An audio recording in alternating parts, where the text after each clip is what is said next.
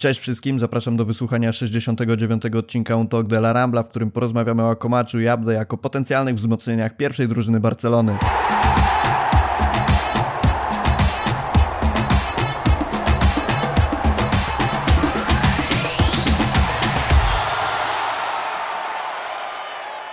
Na samym starcie przypomnę jeszcze, żebyście subskrybowali nasz kanał, dali łapkę w górę, a jeżeli chcecie wesprzeć naszą działalność cegiełką finansową, to zapraszamy do odwiedzenia naszego Patronite'a, do którego link znajdziecie w opisie filmu, a także na stronie fcbarsa.com. Porozmawiamy sobie dzisiaj o młodych zawodnikach, a w takim razie ekspertem nie może być nikt inny niż Piotrek Guziński. Siemanko Piotrek. Cześć. Wypłynęły na wierzch dwie perły barcelońskiego futbolu, Ilias a Komacz. Mam nadzieję, że dobrze czytam jego nazwisko. Zgadza się? Czy powinienem inaczej je wymawiać? Hiszpańscy komentatorzy wymawiali to nazwisko na dwa różne sposoby. Pojawiał się i a Komacz, i a Komak. I ciężko stwierdzić w tej chwili, która wersja jest poprawna, także będziemy stosować chyba a Komacz. Albo po prostu Ilias, bo widziałem, że takie wersje też się pojawiają. Jest też Abde, który wydaje się, że póki co pod wodzą Xaviego spisuje się nieco lepiej, ale do wniosków jeszcze sobie oczywiście przejdziemy. Ja bym zaczął od Iliasa, czyli chłopaka, który urodził się 16 kwietnia 2004 roku, ma zatem 17 lat, jest to rocznik Gaviego i tak jak wspominałeś też przy innych materiałach, ten rocznik 2004 wydaje się być naprawdę dobrze prosperujący. O samym Gavi myślę, że nie musimy wiele mówić, bo to już nie jest kwestia tego, jaki ten chłopak ma potencjał, ale co daje obecnie Barcelonie. Po prostu ja jestem zachwycony nim i nie da się przejść obojętnie wobec tego, co prezentuje. Natomiast jeżeli chodzi o samego a Komacza, Patrick Kluivert powiedział o nim, że jest to Messi, który nadchodzi do samej Barcelony. Sprowadził go Horacio Gagioli, tu również mam nadzieję, że dobrze wymawiam to nazwisko, czyli pierwszy agent de facto Messiego, pośredniczący w jego przyjściu do Barcelony. Swoją drogą też właściciel tej legendarnej serwetki, na której spisano pierwszą umowę Messiego. Sam Horacio tonuje te nastroje, mówiąc, że Barcelona, że nie powinno się porównywać tego młodego chłopaka do Messiego, bo może mu to tylko zaszkodzić. Ja uważam, że żadnego zawodnika do Messiego nie powinno się porównywać, jeżeli nie chce mu się popsuć drogi rozwoju. Natomiast coś w tym jest, że już sam Patrick Kluivert widzi w nim na tyle duży potencjał, że gdzieś tam zahacza to powiedzmy o legendarnego Argentyńczyka. Sam Pimienta po meczu, w którym Ilias zadebiutował, czyli w Barcelonie B oczywiście, w meczu z Corneją, powiedział, że jest to twardy, odważny i utalentowany chłopak, ale również podkreślił, że miał wówczas 16 lat i nie można go po prostu obarczać zbyt dużą odpowiedzialnością. Myślę, bardzo zdroworozsądkowe podejście, jeżeli chodzi o rozwój młodych zawodników. Natomiast debiut w Barcelonie B miał miejsce 13 października bodajże 2020 roku i to jest moment, kiedy przeciętny obserwator drużyny Dumy Katalonii dowiaduje się o Iliasie, natomiast wiem, że jeżeli ktoś debiutuje w Barcelonie B, to ty już go masz prawdopodobnie pod lupą od bardzo dawna. Dlatego chciałbym, żebyś nam przedstawił krótko to, co się działo przed debiutem w Barcelonie B i co sprawiło, że Pimienta zdecydował się na wystawienie go w składzie, bo to też jest bardzo ciekawe zawsze, jak ta droga rozwoju młodego zawodnika wygląda do momentu debiutu w drugiej drużynie Barcelony. Zacznę może od tego, że Ilias występował już w drużynach złożonych z 7 zawodników w La Masii, gdzie grał dobrze, ale po przejściu, w tym momencie przejścia do drużyn złożonych z 11 zawodników, powiedziano mu, że nie jest zbyt dobry. A Komacz musiał odejść do innego zespołu i w tamtym sezonie mierzył się z Barceloną na jednym z turniejów i imponował. Barcelona szybko potrzebowała decyzji o pożegnaniu się z nim i po roku go sprowadziła ponownie do akademii. I po tamtym momencie Ilias imponował w praktycznie każdej drużynie. W Kadet A tworzył znakomity duet z Gavim i resztą zawodników z rocznika 2004. Otrzymał bezpośredni awans do Juvenilu A i wkrótce przyszedł też debiut w rezerwach. To jest zawodnik na pewno nieprzewidywalny, bezczelny, który lubi wchodzić w pojedynki z rywalami. Potrafi zejść do linii bocznej, linii końcowej, potrafi dryblować. Świetnie radzi sobie, gdy ma mało miejsca, dobrze gra na jeden kontakt, jest wszechstronny. I ktoś taki, kto jest bezczelny, nieprzewidywalny, jest aktualnie potrzebny w pierwszej drużynie. Pozostaje liczyć, że a Komacz poprawi się w podejmowaniu decyzji, bo to jest to jest wciąż aspekt, który nie wygląda u niego zbyt dobrze. Tak samo jak wykańczanie akcji. W tym sezonie Ilias rozegrał tylko 1000 minut, a na koncie ma 4 gole i 1 asystę i nie są to jakieś porywające liczby. Także pozostaje mieć nadzieję, że wraz z rosnącym doświadczeniem te statystyki się poprawią. Powiedziałeś o tym, że Ilias musiał opuścić na pewien moment Barcelonę, a potem wymieniłeś szereg zalet, jakie sobą prezentuje, to ja chciałbym się zapytać w takim razie, co sprawiło, że musiał Barcelonę opuścić. Czy to były jakieś kwestie związane z biurokracją, bo to też jest częsty problem, jeżeli chodzi o te drużyny rezerwowe. Pamiętamy ten przypadek, kiedy wielu zawodników było związanych z odejściami właśnie przez biurokrację, czy raczej była to kwestia talentu, umiejętności? Nie była na pewno kwestia biurokracji, a bardziej umiejętności. Nie błyszczał tak bardzo w tym ostatnim roku przed przejściem do drużyn złożonych z 11 zawodników i zdecydowano się z nim pożegnać, ale dość szybko zaczęły się pojawiać głosy, że pożegnanie się z Iliasem było niedopuszczalne, pomimo tego, że radził sobie słabiej, to i tak był piłkarzem obdarzonym ogromnym potencjałem i dlatego Barcelona dość szybko sprowadziła go z powrotem. W artykule, który odkopałem u nas na stronie, znalazłem profil jego gry i to, jakie ustawienie będzie dla niego odpowiednie, jeżeli chodzi o drużynę Barcelony. Wymienia się tam to, co ty powiedziałeś, że jest to dobry zawodnik, jeżeli chodzi o prawe skrzydło, natomiast było też wspomniane, że może grać na lewej stronie, może grać na pozycji ofensywnego pomocnika, jak również na pozycji fałszywej dziewiątki. Natomiast ciekawi mnie to, co wspomniałeś chwilę później, że brakuje mu trochę decyzyjności w finalizowaniu akcji. Czy to nie gryzie się trochę ze sobą, że z jednej strony może być to fałszywa dziewiątka, z drugiej strony brakuje mu decyzyjności? Z jednej strony tak, bo fałszywa dziewiątka też musi wykańczać akcję i dobrze radzić sobie w polu karnym, ale też to jest piłkarz odpowiedzialny za kreację, a w tym Ilias radzi sobie bardzo dobrze.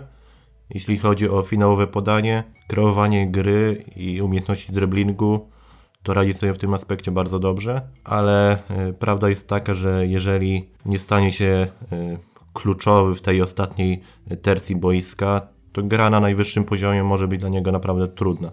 A w drużynach rezerwowych jeszcze jakbyś powiedział, na jakiej pozycji występował najczęściej? Czy raczej był rzucany po pozycjach?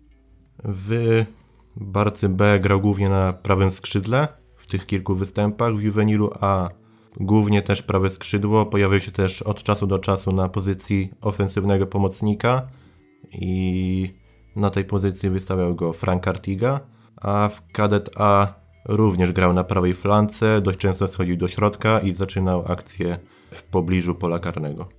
Ja myślę, że to, co przemawia za Iliasem, to jest w pewnym sensie to, co jest najbardziej widoczne, jeżeli przede wszystkim chodzi o Iliasa, to jest dribbling, bo ja oczywiście nie śledzę go aż tak bardzo jak ty, natomiast te pierwsze mecze, które rozegrał w Barcelonie, w pierwszej drużynie Barcelony, pokazały, że po pierwsze nie boi się wchodzić w te driblingi, a po drugie są one oczywiście jeszcze w pewien sposób do doszlifowania, ale już widać w nich jakość i to pokazał m.in. w akcji z Boca Juniors w 50 bodajże minucie, 50-60 minuta, jak założył siatkę Frankowi Fabrowi i oddał potem strzał prawą nogą. No jasne, możemy mówić, że jest to mecz towarzyski, mecz o pietruszkę i tak dalej, chociaż jedna z niewielu okazji Barcelony pewnie w tym sezonie, żeby podnieść jakiś puchar, natomiast rzeczywiście ta jakość była pokazana i dopytuję cię o te pozycje, bo obecnie w Barcelonie mam wrażenie, nie ma takiej sytuacji, że mamy w tej formacji 4-3-3 dwie mocno obsadzone pozycje i jedną wolną. To znaczy,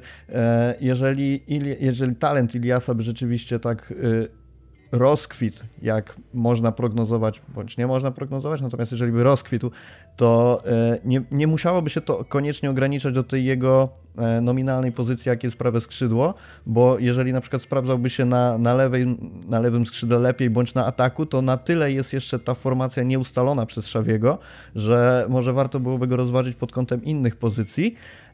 Natomiast oczywiście możemy mówić, że jest Depay, jest Fati i tak dalej, jeżeli wrócą do formy, to pewnie tych szans będzie mniej, ale nie jest tak, że można go wypuszczać tylko stricte na jednej pozycji i ewentualnie jeżeli nie będzie sobie dawał rady, to odpali się go na ławkę, natomiast pewnie jeszcze to wszystko jest rozwojowe. Z drugiej strony, oglądając jego mecze, mam nieodparte wrażenie, że jest zawodnikiem bardzo podobnym do Trincao i mimo wszystko brakuje mu tej prawej nogi i takiej nieprzewidywalności momentami. Ty wspomniałeś o tym, że on jest bezczelny, że potrafi być nieprzewidywalny. Ja natomiast mam takie odczucia, że często te jego zachowania są takie dosyć schematyczne. Nie wiem, czy zgodzisz się ze mną. Po części masz rację, bo Ilias dość często schodzi na prawą nogę, próbuje schodzić do linii pola karnego i uderzać z dystansu, także to też jest na pewno do poprawy, ale w Kadet A czy Juvenilu A potrafił tak imponować techniką i ośmieszać obrońców, także mam nadzieję, że to się zmieni i po prostu Ilias potrzebuje nieco czasu. A jak jest właśnie u niego z uderzeniem z dystansu? Czy to jest zawodnik, który raczej przepadłby w Barcelonie, jeżeli chodzi o ten aspekt gry, czy mógłby coś wnieść? Bo to też jest częsta bolączka, jeżeli się ogląda mecze Barsy regularnie, że nawet jeżeli przychodzi zawodnik do Barsy, który ze światowego topu, absolutnie, którego możemy oglądać highlights z pięknymi uderzeniami z 20-25 metra, to potem okazuje się, że przychodzi mecz i on tych strzałów nawet nie próbuje. I to jest coś, czego mnie na przykład bardzo często brakuje w meczach Barsy, żeby ktoś zamknął oczy, wziął piłkę na 25-30 metrze, uderzył, wpadnie to wpadnie, nie wpadnie to nie wpadnie. Czy Ilias jest takim zawodnikiem, który mógłby to wznieść na wyższy poziom, czy raczej ma dobre uderzenie, ale będzie się decydował na wchodzenie w driblingi, wejścia w pole karne, rozgrywanie piłki na linii szesnastki? Myślę, że raczej ta druga opcja. Ilias potrafi uderzyć z dystansu, ale to nie jest też aspekt, w którym wygląda jakoś super. W Juvenilu A czy innych drużynach młodzieżowych strzelił kilka bramek za pola karnego, ale też z jakąś dużą częstotliwością, także myślę, że będzie preferował zejście do linii pola karnego, do linii bocznej, szukanie rozegrania i wejścia w bezpośrednie pojedynki. W tym artykule, który mówił o profilu Iliasa, ja znalazłem takie coś, że Ilias wzoruje się na Messim, co jest poniekąd pewnie można przypisać większości zawodników grających w ataku, ale jeszcze ciekawostka na Hakimie Ziyechu i Riyadzie Marezie. To jest myślę coś, co dobrze było widać w tych meczach Barcelony, pierwszej drużyny Barcelony, w których Ilias wystąpił, bo rzeczywiście ten profil gry jest dosyć podobny. Gdybyśmy mieli sobie w takim razie tak podsumować to, o czym rozmawiamy, gdzie byś widział Iliasa w tym trwającym sezonie, może też w nadchodzącym sezonie pod wodzą Xaviego, bo prawe skrzydło jest obecnie raczej nieobsadzone, inne pozycje, tak jak sobie powiedzieliśmy, też można jakoś ciekawie zagospodarować młodym zawodnikiem, natomiast czy twoim zdaniem jest to zawodnik, który wskoczy na dłużej do tej kadry Xaviego, czy raczej będzie rozgrywał jakieś ogony, ostatnie minuty i raczej odda pole do popisu Abde, o którym sobie zaraz porozmawiamy? Ja myślę, że Akomasz to jest piłkarz z potencjałem na pierwszy zespół i dlatego liczę, że Xavi będzie dawał mu jeszcze minuty w tym sezonie. Najlepiej moim zdaniem Ilias czuje się na prawej stronie i pozostali liczy, że na tej pozycji będzie otrzymywał minuty.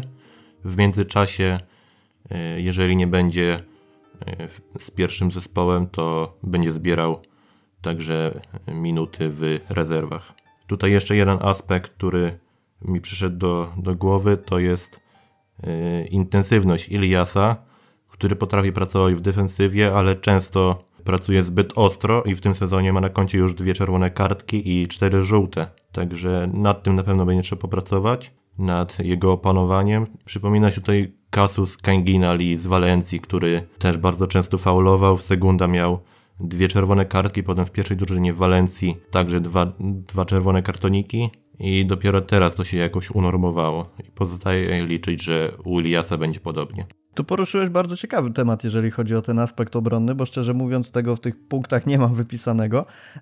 Jak on sobie właśnie radzi z takimi zadaniami czysto taktycznymi, pracą w pressingu? Gdyby się okazało, że gramy z jakimś silniejszym rywalem, trzeba naciskać. Nie mówię oczywiście o na przykład Bayernie, no bo jakby szanujmy się, no nie możemy porównywać się teraz do Bayernu i oceniać 17-latka na podstawie meczu z absolutnie europejskim gigantem, ale jeżeli przyjdą takie mecze, gdzie nie będziemy dominować, gdzie nie będzie tej gry w 90% pod bramką rywala, gdzie będzie trzeba, mówiąc delikatnie, ostro zapierniczać o tę piłkę, czy raczej wystawiłbyś wtedy na prawym skrzydle Iliasa czy Abde?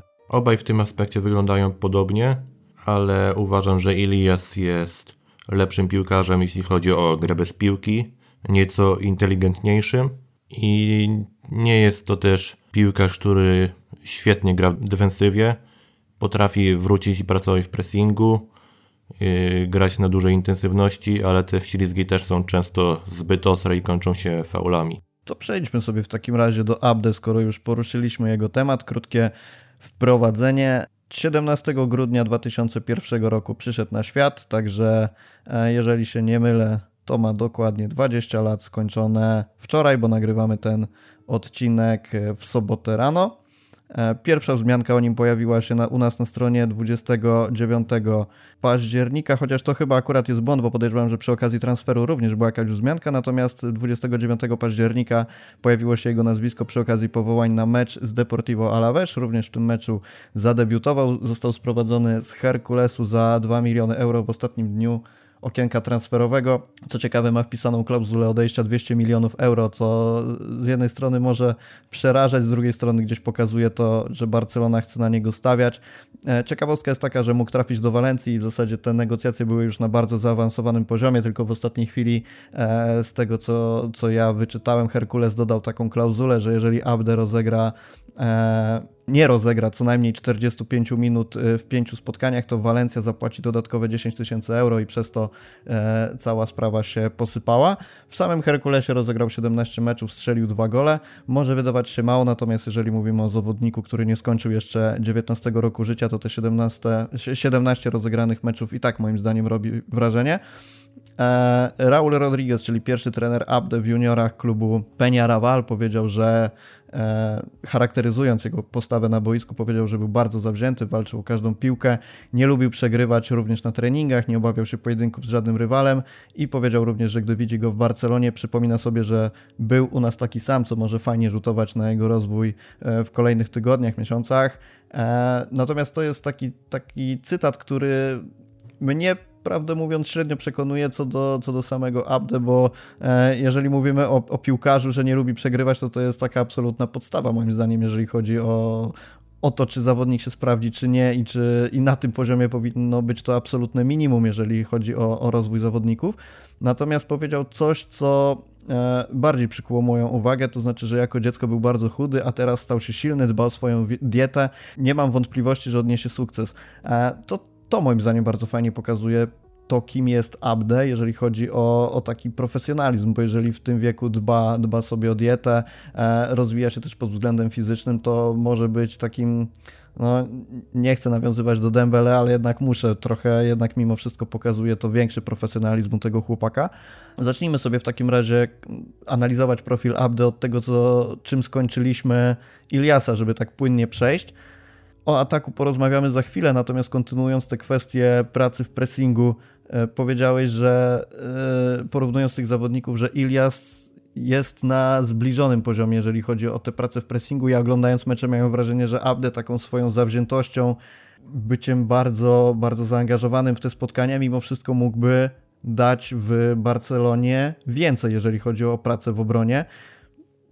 Jak ty to widzisz? Jak widzisz jego takie ustawienie taktyczne? Jak widzisz jego pracę właśnie w pressingu? Jak widzisz spełnianie takich surowych założeń trenera, które może niekoniecznie odnoszą się do pięknej gry, ale takiej bardziej gry w stylu Simeone na przykład?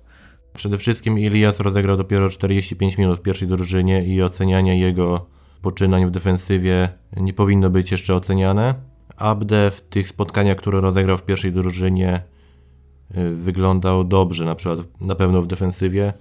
Potrafił wracać do obrony, dość często pracował w pressingu i notował też interwencje. Miał też moment, bodajże w meczu z Villarrealem, w którym zanotował ważną interwencję w polu karnym i wybijał piłkę.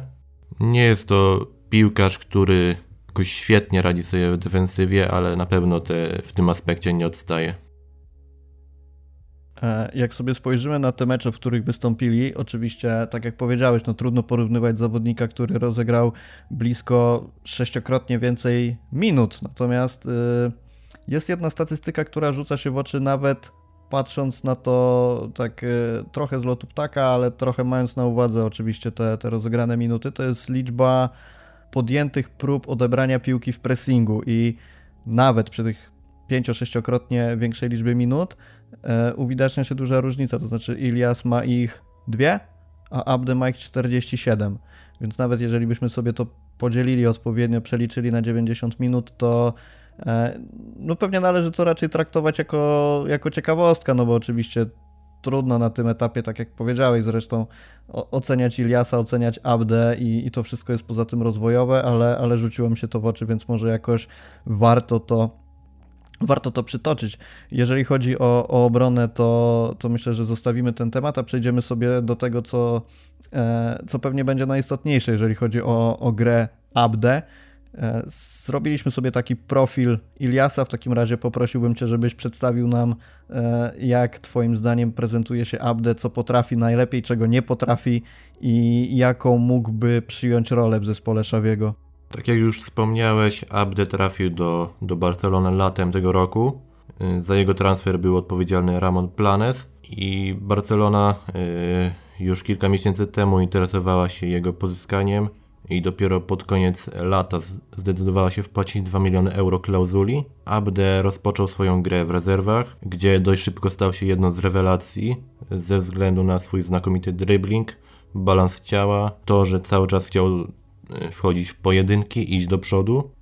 W meczu z Castillą był jednym z najlepszych zawodników na murawie i dość szybko otrzymał powołanie do pierwszego zespołu, gdzie został do tej pory. To jest na pewno piłkarz, który potrafi dryblować, potrafi zejść do linii bocznej, świetnie radzi sobie, gdy ma mało miejsca, ale trzeba się przyczepić do tego, że czasami po dryblingu nie wie do końca, co zrobić z piłką. Przypomina tutaj w tym aspekcie, tak jak wspomniał kiedyś już Błażej, Viniciusa z początku jego gry w Realu Madryt. I to jest na pewno aspekt, na który musi pracować, bo w tym sezonie rozegrał 630 minut, a na koncie ma tylko jedną bramkę i jedną asystę, co patrząc na skrzydłowego nie jest jakimś powalającym rezultatem.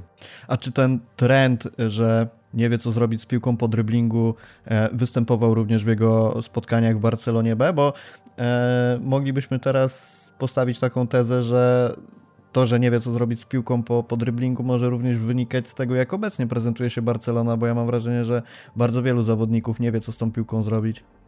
Czy jest to po prostu takie zachowanie tego zawodnika, które występowało również w drugiej drużynie Barsy? W drugiej drużynie Barcelony też rzucało się to w oczy. Nie wyglądało to już tak źle, ale zdarzało się, że większość jego akcji kończyła się po prostu prostym dośrodkowaniem w pole karne. Mogę się zgodzić z tym, że Abde nie wie co zrobić z piłką w pierwszym zespole, bo tego ruchu w polu karnym też często nie ma, nikt nie wychodzi do futbolówki, do podania, więc jedynym rozwiązaniem często jest wycofanie ataku i rozegranie piłki do skrzydła lub do pomocników. Okej. Dobra, to w takim razie takie samo pytanie jak w przypadku Iliasa. A Abde na prawym skrzydle pewnie by się sprawdził, najczęściej występuje na tej pozycji obecnie, jeżeli chodzi o pierwszą drużynę, ale gdybyśmy mieli go wrzucić na inną pozycję, to czy podobnie jak w przypadku Iliasa moglibyśmy go ustawić na pozycji fałszywej dziewiątki, ofensywnego pomocnika, bądź na lewym skrzydle, bądź może jakiejś innej pozycji, którą Ty również dla niego widzisz, bo może się okaże, że na przykład prawe czy lewe wahadło również może być mu pisane. Ezzalzuli grał jedynie na prawym i lewym skrzydle i myślę, że na tych pozycjach będzie otrzymał minuty w pierwszym zespole. Z tych meczów, które ja obejrzałem, uważam, że na lewej flance radzi sobie tak samo dobrze jak na prawej. I tego na pewno nie mogę powiedzieć na temat Iliasa, który na lewej stronie boiska jest nieco bardziej ograniczony, rzadziej wchodzi w pojedynki i jego dribbling nie jest już tak skuteczny. Okej, to w takim razie, gdybyś mógł wyjaśnić nam w takim razie, co jest powodem tego, że obecnie Abde zbiera więcej minut niż Ilias, no bo jakby wystartowali z podobnej pozycji, jeżeli chodzi o drużynę Szawiego, to znaczy jeden dostał minuty, drugi dostał minutę, a potem Abde poszedł do przodu, a Ilias został w tyle. I czy jest to raczej takie coś, co się utrzyma Twoim zdaniem już na dalszą część sezonu, że Abde będzie tym zawodnikiem przed Iliasem, czy po prostu z jakiegoś powodu Xavi teraz testuje jednego, potem zacznie wrzucać drugiego i co może w ogóle, kto może w ogóle więcej dać Barcelonie na obecnie, czy Abde, czy Ilias? Pomimo tego, że uważam, że Ilias jest piłkarzem z większym potencjałem, to Abde jest aktualnie bardziej potrzebnym zawodnikiem w pierwszej drużynie ze względu na to, że jest po prostu graczem bardziej bezpośrednim, pewnym siebie i w tych 45 minutach Iliasa tego nie widzieliśmy. Oczywiście nie ma co się dziwić, to jest chłopak z rocznika 2004, który debiutował w pierwszym zespole, ale aktualnie w Barcelonie potrzeba tak dynamicznego zawodnika na skrzydło, który będzie potrafił wchodzić w te pojedynki i tutaj mi się przypomina wypowiedź Abde sprzed bodajże ostatniego meczu, że Xavi chce, by Marokańczyk patrzył w oczy obrońcom i po prostu dryblował i Abde powiedział, że będzie to robił. To jest coś super, to jest naprawdę, jeżeli chodzi o grę Abde, to co mi się bardzo podoba, że powiedziałeś w przypadku Iliasa, że on jest bezczelny, ja uważam, że Abde jest, pokazuje, że jest jeszcze bardziej bezczelny, bo te jego dryblingi momentami są takie niewymuszone, ale widać, że się tego nie boi, że wchodzi w te pojedynki i to jest naprawdę super, jeżeli chodzi o tego zawodnika, bo przez długi czas oglądaliśmy na przykład Coutinho na lewej stronie w momencie, kiedy nie był wypożyczony albo kontuzjowany i w tych meczach ja mam wrażenie, że Coutinho po prostu dostawał piłkę, podreptał trochę w miejscu, przesunął sobie ją podeszwą metr w prawo, metr w lewo, może kogoś okiwał, a kończyło się to tym, że zdobywał może metr przestrzeni. Jeżeli chodzi o Abde, brał piłkę, robił 3 dotknięcia piłki i był 30 metrów dalej. No naprawdę, to jeżeli chodzi o grę skrzydłowego, to z mojej perspektywy tego, co widzimy w Barcelonie na przestrzeni ostatnich kilku sezonów, a co prezentuje Abde. Oczywiście, no nie jest to jakiś tam poziom super wybitnego skrzydłowego, który będzie teraz w Barcelonie ratował skórę, natomiast widać taki zalążek tego, czego w Barcelonie brakuje. Odwracając sytuację, to jest też to, czego Barcelona oczekuje od Dembele, od zdrowego Dembele, żeby zdobywał przestrzeń, bo tak po prostu powinny grać skrzydła. Natomiast jeżeli mogę coś dodać, jeżeli chodzi o Abde, to porównując go do Iliasa, ja mam wrażenie, też potwierdzę trochę to, co ty powiedziałeś, że jest to zawodnik przede wszystkim bardziej na teraz i nawet nie ze względu na umiejętności, bo pewnie jeden i drugi ma je na bardzo wysokim poziomie, co może się skończyć albo tak, że będziemy mieli dwóch dobrych zawodników, albo jednego, albo nie sprawdzi się żaden. Natomiast to, co przemawia za Abde, jest też takie zaangażowanie, ale podsycane taką bardzo dużą pewnością siebie i naprawdę kiedy ten zawodnik dostaje piłkę, to nie widać strachu po nim, widać, że on wie, po co jest na boisku i myślę, że to też Xavi zauważył, że temu zawodnikowi może w pewien sposób zaufać, że jego nie przerośnie ranga meczów, powiedzmy, z tymi rywalami ligowymi, no bo znowu wracamy sobie do tematu przykładowo Bayernu, no nie jest to mecz, w którym dobrze pokazali się ci zawodnicy w Barcelonie, którzy powinni stanowić trzon tej drużyny, no a co tu dopiero mówić o 19 czy 20-letnim chłopaku, ale na takich przeciwników ligowych myślę, że Abde jak najbardziej. I jeszcze jedna przewaga, jeżeli chodzi o Abde względem Iliasa, to co na pewno powiedziałeś, że jest to zawodnik, który może zagrać dobrze zarówno na prawym, jak na lewym skrzydle, to też mi się rzuciło w oczy. Natomiast przejdźmy sobie też do takiego ciekawego tematu, kto jest konkurencją tak naprawdę dla tych zawodników i zacznijmy sobie od Demira, bo wiemy, że pojawiły się już pierwsze informacje o tym, że Demir miałby nie zostać w Barcelonie na dłużej, bodajże, że miałby odejść już zimą. Jak ty się na to zapatrujesz? Bo mamy teraz 3 zawodników, Abde, Iliasa i Demira. Wszyscy z nich mogą być potencjalnie wzmocnieniem kadry Xaviego, a okazuje się, że ten, który miał być najbardziej prawdopodobnym, czyli Demir, może zostać bardzo szybko odstrzelony. Czy twoim zdaniem słusznie, czy jaka jest w ogóle hierarchia? Bo ja sobie napisałem, że przede wszystkim pierwszy jest Abde, a potem Demir i Ilias są mniej więcej na równi. Ja z chęcią Demirowi dałem jeszcze szansę, ale płacenie za niego 10 milionów euro w tym momencie nie jest raczej realną opcją dla Barcelony. Po prostu Barcelona ma aktualnie ważniejsze potrzeby na skrzydło i do ataku. Wzmocnieniem wkrótce może okazać się Ferran Torres i te 10 milionów euro tutaj może zrobić różnicę. Demir to trochę przypadek Trincao, który imponował w presezonie, a w późniejszych meczach już sobie zbytnio nie radził. O ile w wielu aspektach przypomina Messiego, jest bardzo dynamiczny, świetnie radzi sobie na małej przestrzeni, to odnoszę też wrażenie, że to jest piłkarz wolny, który nie ma odejścia na pierwszych metrach i nawet w ostatnim spotkaniu z Boca Juniors nie imponował w tym aspekcie i podejmował decyzję nie jak nastolatek, ale jest zawodnik o kilka lat młodszy i to się bardzo rzucało w oczy. Czyli mówisz, że raczej poszedłbyś za tym, co mówi większość kibiców, że Abde i Ilia zostają, a Demira niestety żegnamy? Tak, przede wszystkim dlatego, że Demir nie jest tak bezpośredni i nie jest też tak dynamiczny. To jeszcze w takim razie, kończąc powoli podcast, jedno pytanie o Abde. Mnie się wydaje, że też pod tym względem tej rywalizacji w drużynie zagrożony może być Serginio Dest. Nie masz takiego odczucia? Bo Dest zaczął być coraz bardziej przesuwany na pozycję nawet nie tyle prawego obrońcy i wahadłowego, co wręcz prawego skrzydłowego. W momencie, kiedy nie sprawdza się dobrze w obronie, asekuruje go czy to Araujo, czy to Mingueza, chociaż o ile asekuracja Araujo ma jeszcze sens, to o tyle asekuracja przez Minguezę brzmi trochę jak nieśmieszny żart. Natomiast w momencie, kiedy Dest zaczyna grać wyżej, no to pojawia się ta konkurencja w postaci już nie tylko właśnie Minguezy, Araujo, nie wiem, Sergiego Roberto jakby zdrowieje, czy Daniego Alvesa, który przyszedł do Barcelony, ale także tych zawodników, którzy siłą rzeczy grają w ataku. I czy twoim zdaniem nie okaże się, że nagle Abde wyrzuci z Barcelony Desta, który pewnie ciągle jest w jakiś sposób łakomym kąskiem na rynku transferowym i za którego będzie można wyciągnąć kilka fajnych milionów? Ja coś czuję, że Dest już w styczniowym okienku albo najwyżej latem odejdzie z Barcelony. Tak jak wspomniałeś, to jest piłkarz, który jest łakomym kąskiem na rynku i tutaj Bayern czy też Manchester będzie miał ochotę go sprowadzić i możemy zarobić na nim te 20-30 milionów, co jest już bardzo dużą kwotą jak na obecną sytuację ekonomiczną Barcelony.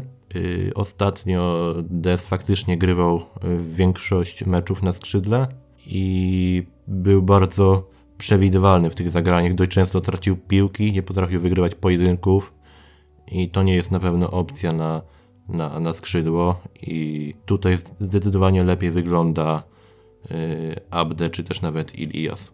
To w takim razie ostatnie pytanie, Jupiter, na ciebie i słucham pana. Co ma pan do powiedzenia odnośnie do porównania z Eliaszem Moribą? Czy możemy się spodziewać, że Ilias lub Abde zrobią podobny numer Barcelonie i okaże się, że z tej miłości do klubu, czy o ile trudno mówić pewnie o miłości w przypadku Abde, no bo wiadomo, że jest to zawodnik, który do Barcy przyszedł, ale czy może wystąpić taka sytuacja jak w przypadku Moriby, że nagle okaże się, że pieniądze są ważniejsze i któryś z nich odejdzie? Były jakieś takie sytuacje na wcześniejszych etapach ich kariery, które mogłyby świadczyć, że takie coś wystąpi? Ja nigdy o takich sytuacjach nie słyszałem. Ilias zawsze był chłopakiem pokornym, który ciężko pracował i nie było z nim żadnych problemów w szkółce Barcelony. To samo tutaj mogę powiedzieć o Abde, który wydaje się zawodnikiem, który chce się rozwijać i ciężko pracować. I tego na pewno nie mógłbym powiedzieć na temat Moriby, który w La Masii już miał problemy, nie trenował z zespołem podczas rozmów na temat przedłużenia kontraktu. Pojawił się też konflikt z Wiktorem Valdesem. W La Masii miał bodajże chyba aż 4 agentów, także to moim zdaniem też nie jest normalne. Kilkukrotnie był blisko odejścia, najpierw na etapie kadeta, potem w Juvenilu A. Barcelona musiała bardzo mocno zabiegać o to, by Ilaż został w Barcelonie. Zaoferowała mu milionowy kontrakt i dopiero wtedy udało się podpisać z nim umowę. Czyli trzymamy kciuki, żeby ich rozwój poszedł w stronę piłkarskim, a nie ekonomicznym. To słowo na koniec w takim razie. Jeżeli nic się nie wykrzaczyło z publikacją tego podcastu, to dzisiaj jest 23 dzień grudnia, jutro Wigilia. Wszystkim naszym słuchaczom, wszystkim użytkownikom strony fcbarsa.com, wszystkim osobom, którzy kochają piłkę nożną i którzy śledzą nas, bądź nie śledzą, życzymy w święta dużo odpoczynku, dużo zdrowia, żebyście w tym szalonym czasie złapali chwilę dla siebie i odpoczęli od wszędobylskich informacji o tym, jak na świecie jest źle, tragicznie i niedobrze, żebyście odpoczęli od źle grającej Barcelony, nie przejmowali się futbolem, bo to jest tylko dodatek. Spędźcie miło czas, spędźcie miło święta w rodzinnym gronie z przyjaciółmi, cieszcie się tym czasem I niestety jest tak, że święta wypadają w weekend, więc o przedłużonym urlopie pewnie ciężko, ale tym, którzy wzięli sobie jakieś dodatkowe dni wolne, również życzymy świetnego, przedłużonego weekendziku. I co? I my się słyszymy już pewnie po świętach. Piotrek, dzięki serdeczne za udział w podcaście i tę wczesną pobudkę w sobotę rano, że daliśmy radę to nagrać. Dzięki i do usłyszenia w kolejnym odcinku. Dzięki, cześć, wesołych świąt wszystkim.